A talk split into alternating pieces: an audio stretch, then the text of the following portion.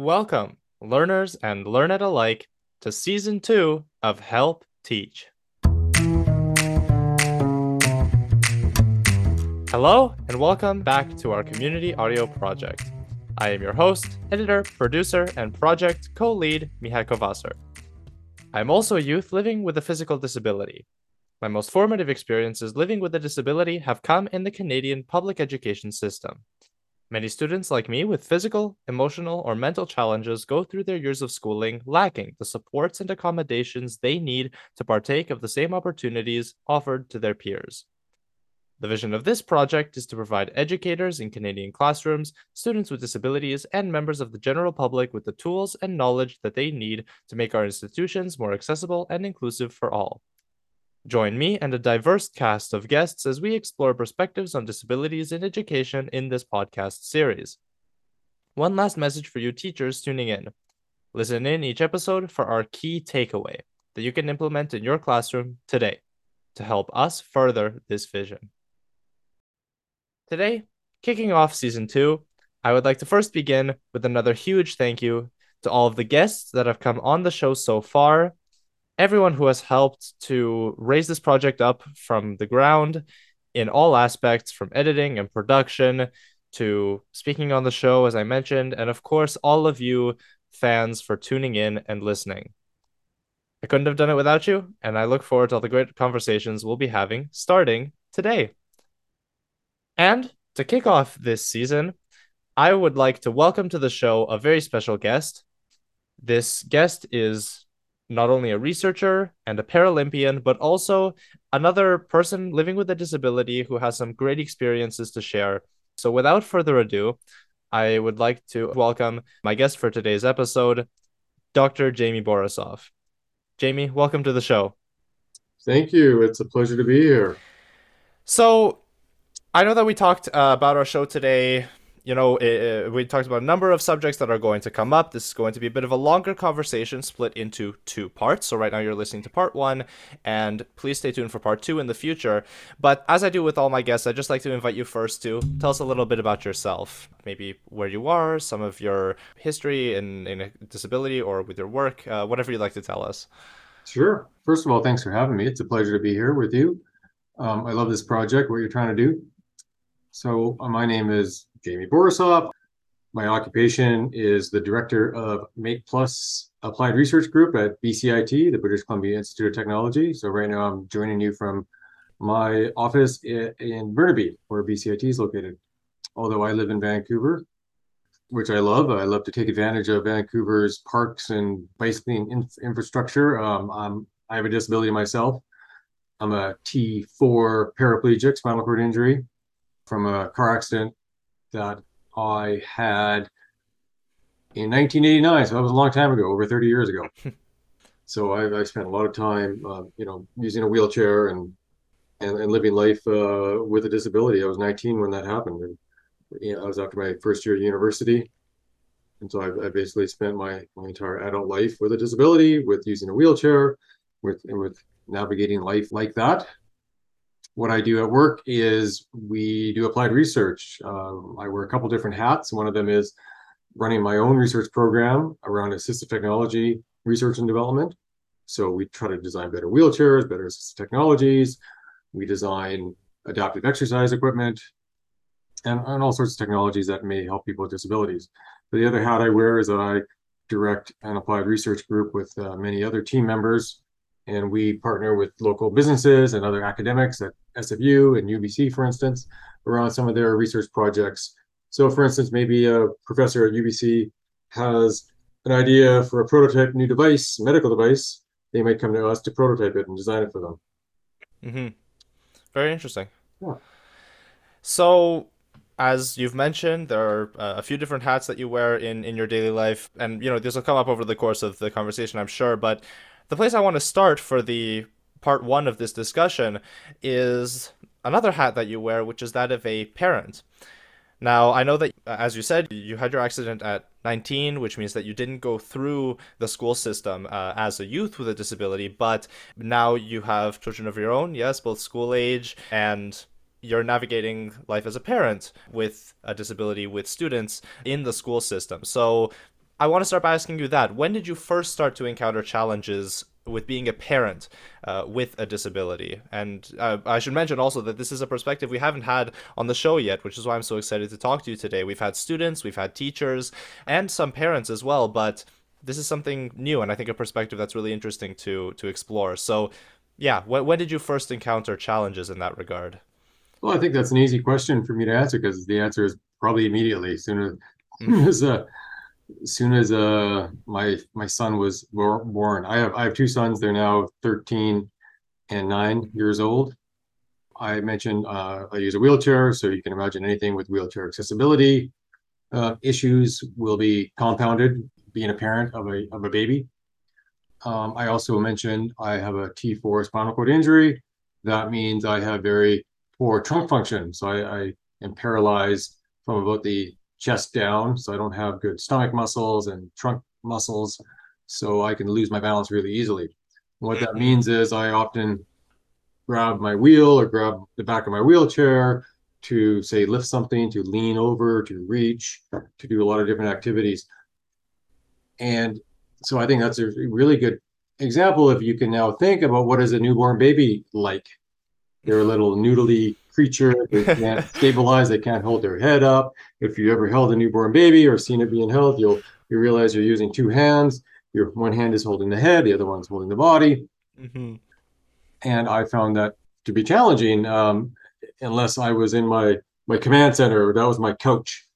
I, um, I, I, could be in the couch in my living room in, in our apartment, and I, am really stable. I'm kind of slightly reclined, and I'm super comfortable. And um, mm-hmm. If I lean one way or the other, I can't fall over. I'll just fall onto the couch. I won't fall out of my wheelchair, for instance. And I was far more comfortable with my with our baby uh, when I was on the couch uh, instead of uh, say being in my wheelchair, which was you know which is a quite quite a tippy wheelchair. Mm-hmm. That's kind of a low, you know a, a low backrest, and so I again I, it, it, was, it was really interesting to navigate that those those challenges to figure out how am I going to interact with this this baby? How am I going to take part in the caregiving? Yeah um, how am I going to change the diapers and all, and all those sorts of things. Yeah, so I mean, how did you end up navigating some of those challenges? I'm curious because I had a conversation not too long ago with a contact of mine. You may know of him. His name is Marco Pasqua. He does quite a lot of work, again, accessibility related, a lot of public work, and uh, we actually met through an organization called Variety, the children's charity, at first, and we hosted some events together. Yeah, know, but he was telling me, yeah, yeah, and so he was telling me about how he adapted his home in all sorts of ways for wheelchair access, including desks and things to roll under, a specialized crib, all these other things. And I know he's crazy about all that uh, accessible technology, but I'm curious, uh, how did that look for you? Um, uh, similar to Marco, I did a lot of a lot of uh, adapting things. I not so much in my apartment per se. Uh, it, it, we we still live there. It's a, it's a wheelchair accessible unit in our apartment building, so it has all those features about wheel under sink and uh, in the bathroom and the kitchen and, and, lower shelves and that sort of thing. So that that didn't need any adapting. But uh, let's start with this couch. This this what I you know I called my my command center, so to speak. And mm-hmm. I was when I was looking after uh, the baby. Um, there I could change diapers, for instance. I could put the baby beside me. I could lean over. I could lean on my elbows and my arms and be fully stable and balanced. And I could manipulate the, the, the baby and put a diaper on and pick him up again and all those sorts of things. So it's super comfortable there. But now when I wanted to move with the baby, that that was an interesting challenge. Is how do I mm. and really just keep in mind this is only the very first few weeks and months when the baby is really sure. somewhat help, yeah. helpless and not able to stabilize their their head and their body and that sort of thing.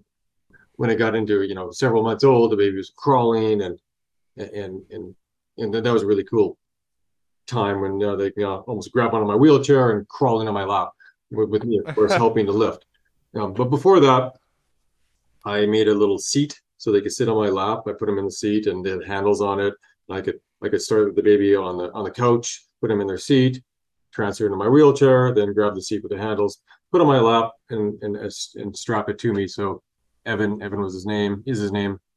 He was secure and and you know with me so that's and that was great. I could wheel in the community with with with him like that. Uh, we were very stable, very very mobile, very functional that way.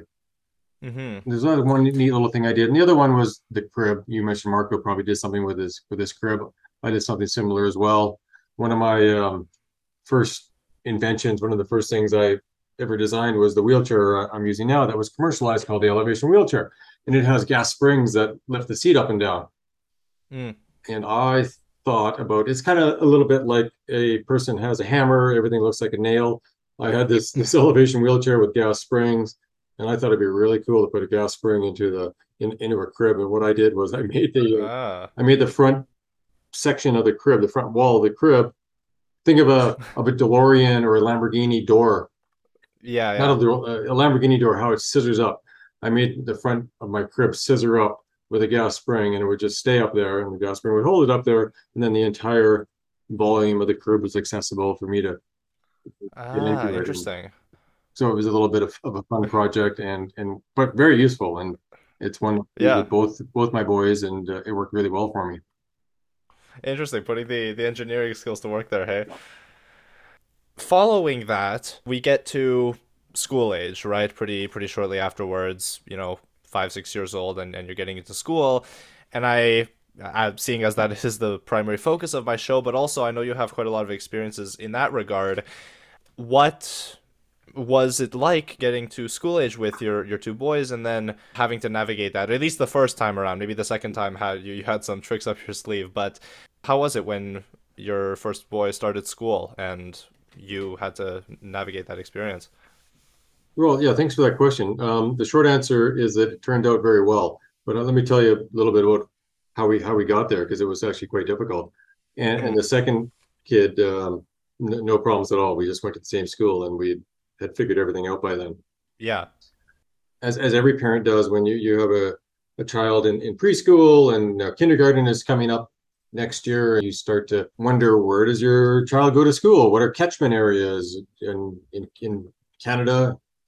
Do you do French immersion? Do you do English only? All these sort of things you you you wonder about and have to figure out. And and then where are those schools? Are they the same school? Are they different schools? And it depends on mm. where you are in in your school uh, area. As I said at the beginning, I live in Vancouver, so we're dealing with the Vancouver School Board, and we made a decision that we would like to, if possible, go to French immersion. Mm-hmm.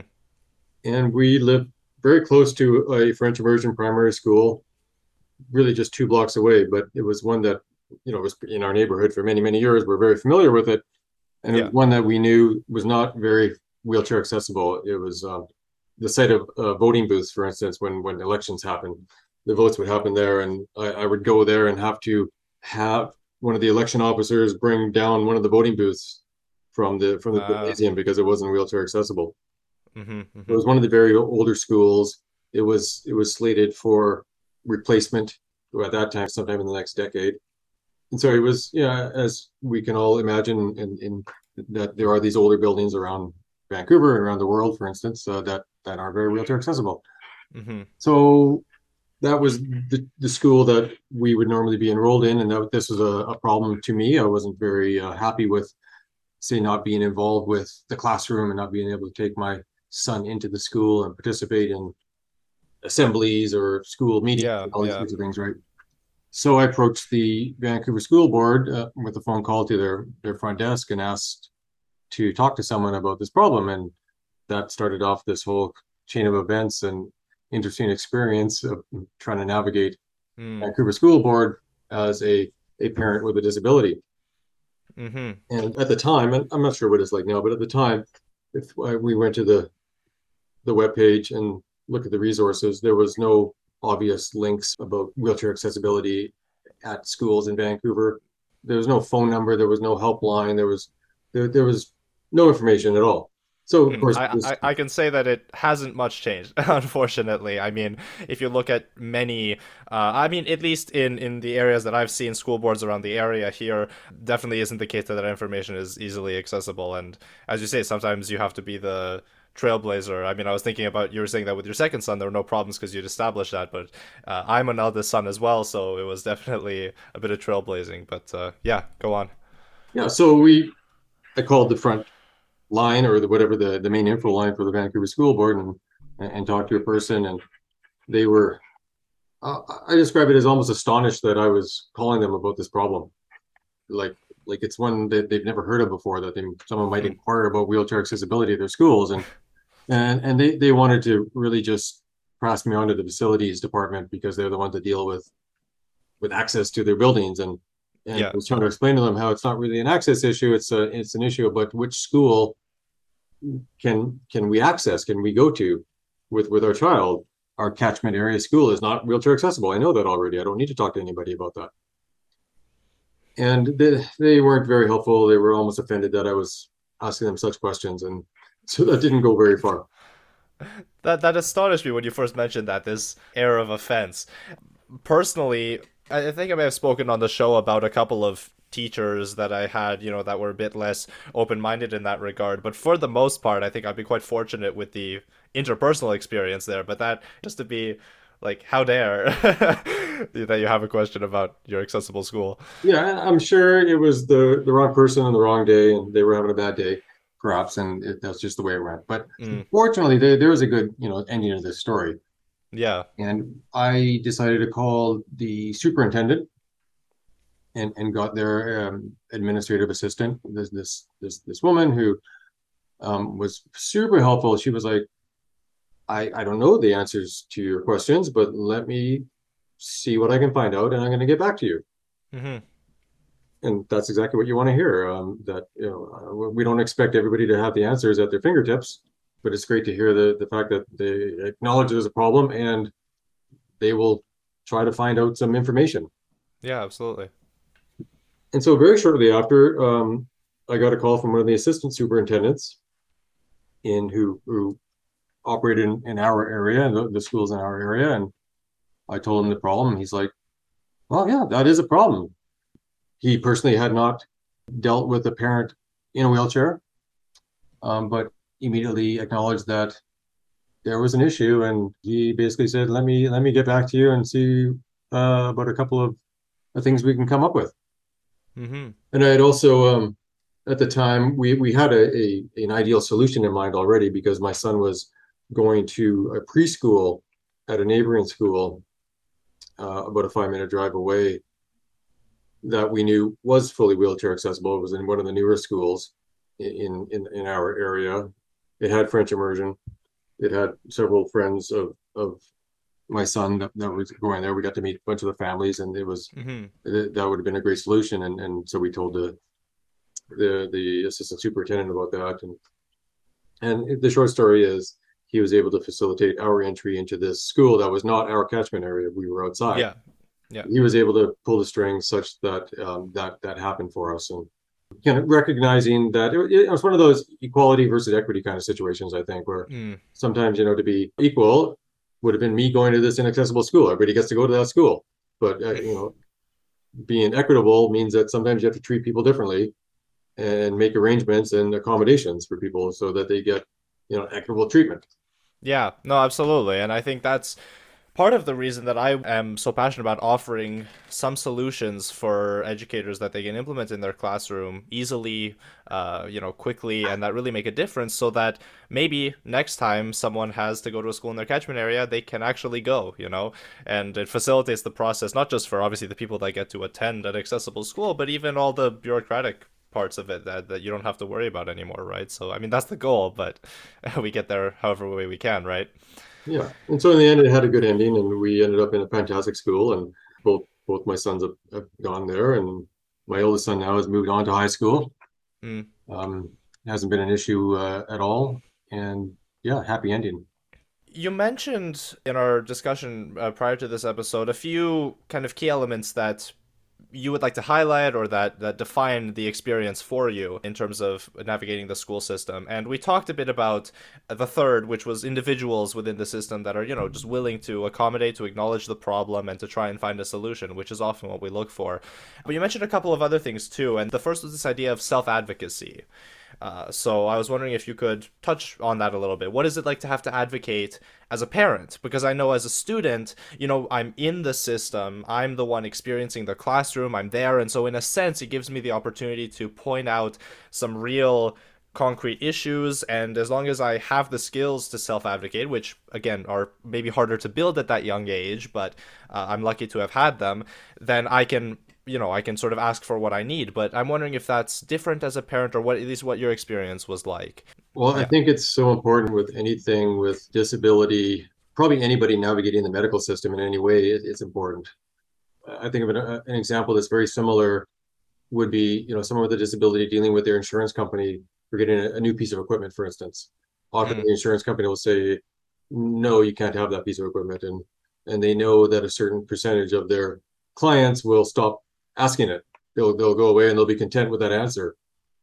And then if you come back to them and say, no, I really need this, then they'll say no again. And another percentage of them will go away and, and leave them alone. Um, but if you keep at it, you keep asking in, in, in different ways and bring more information and to to the to the problem, eventually you'll wear them down and they will, you know, fund the equipment typically. Mm. I, I think dealing with WorkSafe or ICBC or other insurance agencies, it's it's very similar. Mhm. In in this sense too, with with with navigating the school system, you know, the squeaky wheel gets the grease, so to speak. Um, you just I, I had to, you know, keep keep at it, keep trying to find the person that will eventually help you. And so I think it's just such so important for almost anything in in in our life to deal with things that are, are a bit different, dealing with a world, a society that's not quite optimized for you as a as a person with a disability or someone that uses a wheelchair. You know, that's an idea that's come up with a number of my guests. This idea that the the world is just not always built for you, right?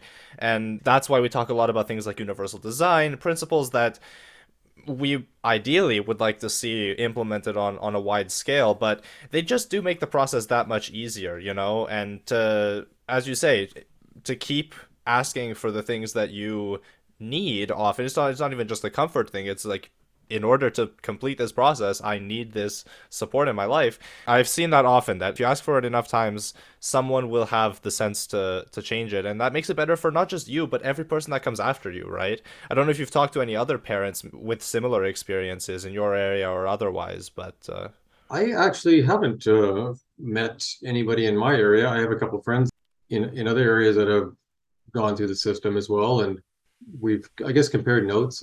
And I, I think Mhm. everybody's situation is unique. And you know, we here we are. We were living two blocks away from a, a very old, inaccessible school. In you know, if I was living by this this the school that we ended up with, that was in our catchment area, I probably would not have had this experience because it would have been just easy for me to do it. I wouldn't even thought about it. yeah I I can think of a couple of friends that live in you know Vancouver suburbs, newer communities that have newer infrastructure. yeah And their experience was far different too because the schools were were built from the get go with inclusivity mm-hmm. in mind.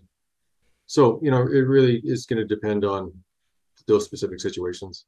Yeah, for sure, for sure. And the last element here that we were talking about, this idea of the institutional mentality or the system mentality and the processes there. I'm always curious to ask guests that are older than I am, have you found over the course of the last, I don't know, decade, for example, that things have changed significantly in your view in terms of institutions implementing accessible features, have making the processes easier for people? Uh, is that something you've heard or that you've seen yourself? Uh, what what's your experience in that? Well, I think the short answer is that yes, there's definitely been positive change. Uh, I, I think the awareness that we have now is is, is come a long way, but you, you know, you still get these little examples Hmm. in in a in a system that we think it is a bit baffling. Yeah, yes, there's been huge changes and huge improvements in North America, in, in various parts of the world, and certainly where we are. But at the same time, you know, again, these sometimes little little things fall through the cracks, so to speak. And uh, yeah. one example I could think of would be, you know, just before COVID, I can think of this new restaurant that opened up on on Main Street, and we were we were walking by, we, we popped into it. It did not have a single accessible table. They were all the new kind of trendy, high bar stool counter Yeah. tables. That to me uh, is baffling in in our day and age. How they get a license to operate, how they get a liquor license, how they're allowed to run an establishment with the permission of the city. They have to have a business license, right? They have to have a liquor license. Yeah, yeah. Province and the city that they're allowed to do that, but not actually have a wheelchair accessible table. Yes, the door, I can get into the door, and they have a bathroom that is now accessible. These are the things that are pretty obvious in the building code that people now comply with. I don't ever, or very rarely, would I think about calling a restaurant beforehand to see if it was wheelchair accessible. Yeah, yeah. 30 years ago, if I was going out to a restaurant, I would often call ahead and just to find out, can I even get into the building? Now I don't Mhm. worry about that. It, you know, occasionally it backfires, but almost very rarely does it. but here's here's another example again of it's almost like a, a fashion or a style that let's have high tables because they kind of look cool or they i'm not i'm not exactly sure why but um, it's trendy. Yeah yeah. And it's really difficult obviously to eat from a table like that in a wheelchair so it, yeah yeah yeah. Um, again the system should take care of that. When you get Absolutely. license to operate to open your restaurant to, to, to be established it would be very simple to show that oh we have an inclusive uh, enterprise. We have an inclusive uh, premise. Mm-hmm, mm-hmm, for sure. I think that takes us really nicely into what I would like to offer as the key takeaway for this part one of our conversation, which is that in the classroom specifically and in education, but also anywhere, it's important to make sure that communication is consistent and clear. And obviously, as someone who's running a communication project, maybe I'm a little biased to that, but nonetheless, I mean, we often have conversations that had we just known is something I, I hear a lot from a lot of my guests. I know I've experienced it myself. And so, what I would like to offer to educators listening to this episode is that when you're sending outgoing communication about the school year, for example, often, you know, teachers will send a little email to parents saying, hello, welcome, this is my class, this is what you can expect.